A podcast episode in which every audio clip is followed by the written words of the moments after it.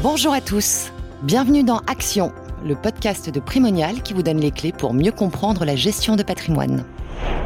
Au sommaire de ce numéro, de l'investissement dans les sociétés non cotées, une solution pour préparer sa retraite et de l'immobilier collectif. Commençons avec notre rubrique à la une. À la une.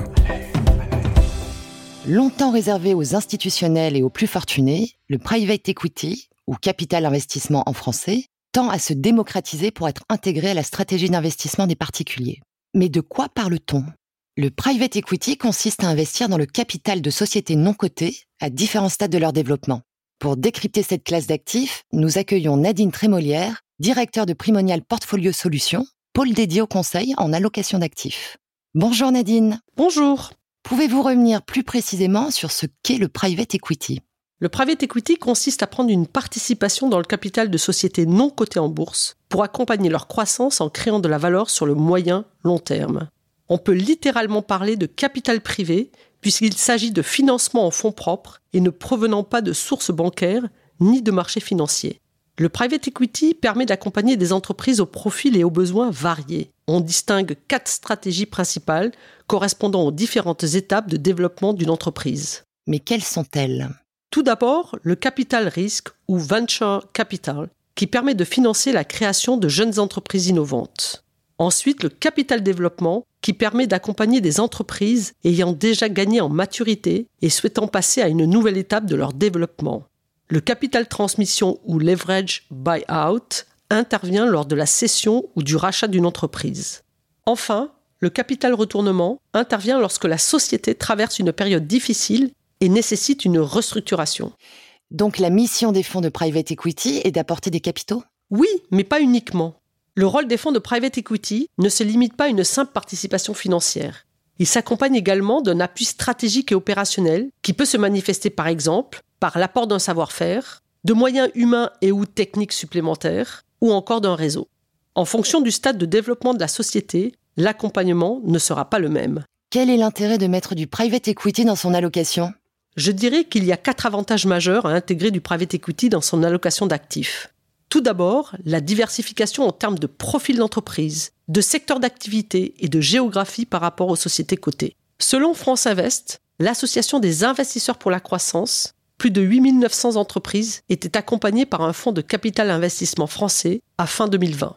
Deuxièmement, cela permet d'investir dans l'économie réelle en assurant le financement de sociétés qui vont devenir des acteurs importants de demain. À fin 2020, sur les 7400 entreprises françaises ayant ouvert leur capital au private equity, 76% sont des startups et PME, selon toujours France Invest. Troisièmement, c'est une classe d'actifs qui présente une corrélation limitée avec les marchés boursiers et qui affiche une volatilité moindre. Et quel est le potentiel de performance du private equity ?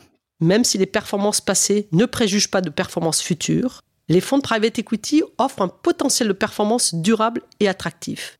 Sur une durée de 10 ans, le private equity français a réalisé, toujours selon France Invest, une performance annuelle de 10,1%, supérieure à celle des marchés cotés.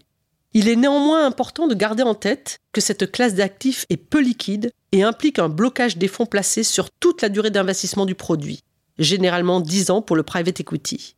Enfin, il faut être conscient du risque de perte en capital possible, pouvant aller d'une fraction de la somme investie jusqu'à la totalité. Dites-nous concrètement, comment peut-on investir dans cette classe d'actifs ? Traditionnellement, le private equity s'adressait à 2 typologies d'investisseurs, avec d'un côté les institutionnels et de l'autre les particuliers fortunés assimilés à des business angels. Plusieurs éléments expliquent cela. Un ticket d'entrée conséquent, une durée d'investissement longue, donc une mobilisation des capitaux, et enfin l'illiquidité de cette classe d'actifs. Pour les particuliers, l'accès au private equity s'est longtemps limité aux dispositifs de type FIP, Fonds d'investissement de proximité, et FCPI, Fonds commun de placement dans l'innovation, dont l'argument phare reposait sur la défiscalisation alors que la stratégie de ces produits était moins mise en avant. Ce qui explique pourquoi le private equity n'était que peu répandu auprès du grand public. La loi Pacte du 22 mai 2019, qui visait notamment à drainer une partie de l'épargne des Français vers l'économie réelle, a changé la donne puisqu'elle a permis au private equity de faire son entrée dans l'assurance vie. Depuis, on assiste à une démocratisation. Vous parlez de démocratisation, mais quel est le ticket d'entrée ? Le ticket d'entrée varie en fonction des solutions retenues. S'il est possible d'investir en direct dans des fonds de private equity, avec une mise initiale généralement supérieure à 100 000 €, certaines solutions innovantes ont vu le jour en assurance vie, où quelques milliers d'euros suffisent pour investir. Citons l'exemple de l'unité de compte Primopact, lancée en 2019, disponible au sein de Target Plus, contrat d'assurance vie conçu pour le groupe Primonial et assuré par Oradea Vie, filiale de la Société Générale. Primopact donne accès au private equity de qualité institutionnelle tout en garantissant une liquidité permanente grâce à une valorisation bimensuelle, et ce, à partir de 5 000 €. Le groupe Primonial travaille actuellement à une nouvelle version de cette solution qui devrait être disponible courant mai 2022. Dans quelle proportion intégrer du private equity dans son patrimoine ? La loi Pacte, en élargissant le spectre des supports éligibles en assurance vie, a favorisé la démocratisation du private equity. Mais attention à ne pas confondre la liquidité de l'enveloppe assurance vie avec celle des unités de compte en private equity. Il existe de nombreux supports disponibles sous des formes juridiques variées et avec des fenêtres de liquidité différentes. Ainsi, avant toute décision d'investissement, il est important de bien comprendre les caractéristiques du produit, l'horizon d'investissement associé et le risque pris afin de s'assurer de l'adéquation du support avec son profil d'investisseur. S'agissant de la proportion à consacrer au private equity, je dirais qu'il s'agit de faire preuve de bon sens. Comme pour toute autre solution financière, il est important d'ajuster l'exposition à la classe d'actifs au regard du profil de risque de l'investisseur et des précédents critères que nous venons d'évoquer. Par exemple, pour un épargnant au profil équilibré, une poche private equity de 15-20% peut être envisagée, proportion pouvant varier à la hausse pour un profil plus offensif ou à l'inverse diminuer pour un profil plus prudent. Merci Nadine pour ces explications. Passons maintenant à notre rubrique « Le décodeur ». Le décodeur. C'est désormais une évidence. Les revenus de la retraite obligatoire et complémentaire des régimes par répartition ne suffiront pas à assurer une retraite conforme aux attentes des Français. D'ailleurs, ces derniers ne s'y trompent pas. Selon les résultats de la 15e édition du baromètre, les Français, l'épargne et la retraite, 6 Français sur 10 se disent inquiets pour leur retraite. Et pour cause, selon une étude de la DREES parue en 2020, les revenus diminuent en moyenne de 25% une fois à la retraite. Pour les professions libérales, cette baisse peut même atteindre 50%. Face à ce constat, il est important de préparer bien en amont sa retraite. Nous allons vous présenter aujourd'hui le nouveau plan épargne-retraite, ou PER pour les intimes. Depuis son lancement en octobre 2019 dans le cadre de la loi Pacte, ce nouveau dispositif connaît un franc succès. Ainsi, en seulement 2 ans, 2,6 millions de Français ont souscrit à ce nouveau plan épargne-retraite pour un encours total de 29,6 milliards d'euros, selon France Assureur. Pour bien comprendre son fonctionnement, nous accueillons Martin Alix, directeur du développement produit chez Primonial. Bonjour Martin. Bonjour. Pour commencer, comment expliquez-vous le succès du nouveau PER ? Il s'agit d'une combinaison de plusieurs éléments. En premier lieu, la simplicité. Nous sommes passés de plusieurs produits de retraite, Perco, Perp, Madelin pour les travailleurs indépendants ou encore article 83, à un produit unique, le plan d'épargne retraite. Le PER intègre aussi 2 éléments qui étaient plébiscités par les épargnants. Le premier, un encouragement, une incitation ou encore un avantage fiscal avec la déductibilité sur les versements.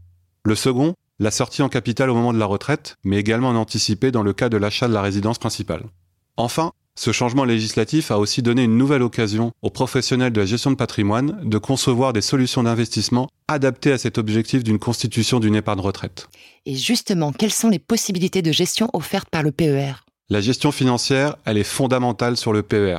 On y va généralement pour y investir sur une durée longue, ce qui va permettre une prise de risque accrue pour un objectif de rendement plus important. Fort de ce constat, les PER offrent 2 types de gestion. La première est la gestion à horizon. Celle-ci adapte l'allocation en fonction de l'âge du client et du nombre d'années restant avant sa date de départ à la retraite.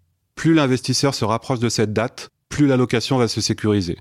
La seconde est la gestion libre. Elle donne l'accès à un panel de fonds particulièrement large, allant des fonds en euros, souvent de nouvelle génération, aux unités de compte classiques, construites à base d'actions et d'obligations, mais aussi des supports immobiliers structurés, voire de private equity. Encore une fois, l'objectif, c'est de proposer plusieurs classes d'actifs, plusieurs couples rendement-risque et finalement, plusieurs opportunités pour l'épargnant de générer de la performance dans différentes configurations de marché. Parmi les points forts du PER, vous avez évoqué les avantages fiscaux. Quels sont-ils ? Pour bien comprendre la fiscalité du PER, il faut distinguer 2 phases. La phase de constitution du PER et la phase de perception. Un des attraits du PER individuel est la déduction fiscale dont bénéficient les épargnants à l'entrée. En effet, les sommes versées sur le PER sont déduites de l'assiette de l'impôt sur le revenu, dans la limite de certains plafonds.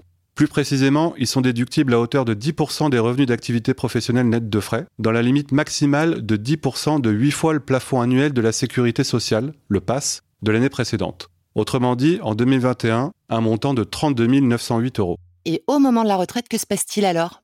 Au moment du départ à la retraite, toutes les sommes perçues ayant eu pour origine une déductibilité sur les versements supporteront alors la fiscalité au titre des revenus. Au moment de la retraite, l'épargnant devrait se voir appliquer une fiscalité moindre que celle qu'il a supportée lors de l'investissement. Merci Martin d'avoir répondu à ces questions. Nous donnons maintenant la parole à nos auditeurs. Parlons épargne. Parlons épargne. Aujourd'hui, c'est Adam, 34 ans, de Paris, qui souhaite avoir des informations sur les SCPI ou Sociétés Civiles de Placement Immobilier. Pour rappel, les SCPI sont des organismes de placement collectif dont l'objet est l'acquisition et la gestion d'un patrimoine immobilier pour le compte d'investisseurs particuliers ou institutionnels. Adam aimerait savoir s'il vaut mieux investir dans une SCPI thématique ou diversifiée. Pour répondre à cette question, nous accueillons Antoine Depigny, directeur du développement chez Primonial REIM. Bonjour Antoine. Bonjour. Écoutez, effectivement, Adam a raison de se poser cette question. C'est un élément déterminant pour choisir sa SCPI. En fait, il existe plusieurs types de SCPI en fonction de leur stratégie d'investissement, c'est-à-dire en fonction du type d'actif et de zone géographique dans laquelle la SCPI va investir. En fait, il y a deux grandes catégories de SCPI, les SCPI thématiques, celles qui investissent sur une thématique bien déterminée, la santé, l'éducation, le résidentiel, le bureau, la logistique, et les SCPI qu'on dit diversifiées, qui intègrent plusieurs typologies au sein de la même SCPI. Alors, effectivement, notre préférence va plutôt vers les SCPI dites thématiques, puisqu'elles permettent d'avoir une vision très claire sur la stratégie d'investissement que va développer la société de gestion qui vend cette SCPI. Ça permet d'être aussi un petit peu plus professionnel, direct, connecté avec le marché exact d'intervention. Quand je suis un spécialiste de l'immobilier résidentiel, logistique, de santé, je suis beaucoup plus pertinent dans mes acquisitions en logistique, en santé ou en bureau par exemple. Dans quelle thématique lui conseilleriez-vous d'investir ? Alors, avant peut-être de répondre spécifiquement à la question de la thématique, je crois qu'il faut revenir aux critères fondamentaux qu'il faut veiller à bien suivre et à bien respecter quand on investit en SCPI. Une SCPI, c'est d'abord un fonds d'investissement immobilier. Donc, on investit en immobilier et je crois qu'il faut respecter les critères fondamentaux que sont, assez basiquement, la localisation, la qualité du locataire, la qualité de la société de gestion à laquelle vous allez déléguer votre investissement. Donc, il faut bien regarder ces critères avant d'investir. Après, quand on regarde effectivement en termes de thématiques, aujourd'hui, on est évidemment dans une zone de turbulence économique, d'incertitude. Après la crise sanitaire, on a d'autres éléments perturbateurs, évidemment la crise ukrainienne. Il me semble assez pertinent aujourd'hui d'aller plutôt vers du résidentiel, de la santé et de l'éducation, car ce sont deux thématiques d'investissement qui sont très peu corrélées au reste de l'économie. Ce sont des tendances lourdes qui sont plutôt liées à la tendance démographique, au vieillissement de la population, à la pression démographique dans certaines zones en France et en Europe. Ce sont également des thématiques qui sont corrélées positivement avec la durée d'investissement type d'une SCPI. Enfin, et c'est peut-être un élément qui est assez important, notamment sur l'immobilier résidentiel, ce sont des classes d'actifs sur lesquelles le potentiel de plus-value est encore très important. S'il y a peut-être un dernier conseil pour Adam, ce serait de contacter un conseiller en gestion de patrimoine pour s'assurer que la thématique qu'il aura choisie, qu'il aura identifiée, correspond bien à ses attentes. Qu'en est-il des SCPI de bureau ? Le télétravail remet-il en cause cette thématique ? Alors non, ça ne remet pas en cause l'investissement en immobilier de bureau. Le télétravail, c'est une évolution naturelle finalement et qui a plutôt eu tendance à accélérer pendant la crise sanitaire. Finalement, on se rend compte aujourd'hui qu'une journée par semaine, peut-être 2 jours par semaine, c'est vraiment la tendance qui se dégage, que ce soit de la part des salariés ou des patrons. Et ces 2 jours par semaine maximum ne modifient pas en soi profondément l'usage du bureau. Alors cependant, ça accélère ce qu'on appelle la modification des usages. Aujourd'hui, on utilise le bureau à la fois pour se connecter à son ordinateur, mais surtout pour échanger avec ses collègues, pour créer du lien. Et cette modification, elle vient, on va dire, un petit peu accélérer certaines modifications des bureaux. Et on va aujourd'hui, très clairement, privilégier des espaces qui vont être des grands espaces flexibles, type sièges sociaux des grands groupes, beaucoup plus centralisé au sein des grandes métropoles et on va peut-être un peu plus délaisser les immeubles moins flexibles, plus vieillissants, un petit peu plus périphériques. L'internationalisation des SCPI est-elle un point important à regarder ? Alors, ça peut être un point intéressant à prendre en compte, mais je dirais que ça dépend surtout de la thématique. À mon avis, la diversification géographique fait vraiment sens lorsque les secteurs d'investissement sont peu profonds, c'est le cas de la santé, ou sont très différents d'un pays à l'autre. C'est le cas par exemple du résidentiel ou de l'immobilier de commerce. Ça peut être aussi très intéressant pour des thématiques comme évidemment le résidentiel géré, l'éducation par exemple. En revanche, selon nous, c'est beaucoup moins intéressant pour l'immobilier de bureau, notamment l'immobilier de bureau très qualitatif. Un bureau à Paris, dans le centre de Paris, dans le centre de Madrid, dans le centre de Milan, offre un rendement risque qui est finalement assez similaire. Enfin, l'internationalisation ne doit pas se faire au hasard. Il faut vraiment regarder, et ça c'est un conseil qui est vraiment très important, il faut regarder la capacité des sociétés de gestion et des asset managers à délivrer leur travail sur le terrain. Car c'est très difficile de saisir les bonnes opportunités d'un pays sans y être implanté localement. L'investissement immobilier, c'est un investissement qui est éminemment local et donc il faut avoir les équipes sur le terrain. Merci Antoine pour ces précisions.